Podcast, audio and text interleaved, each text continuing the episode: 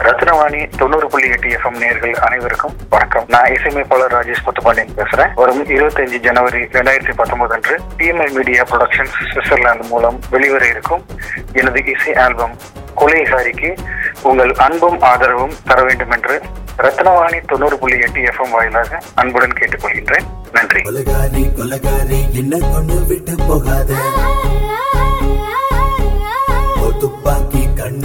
என்ன சுட்டு விட்டு போடாத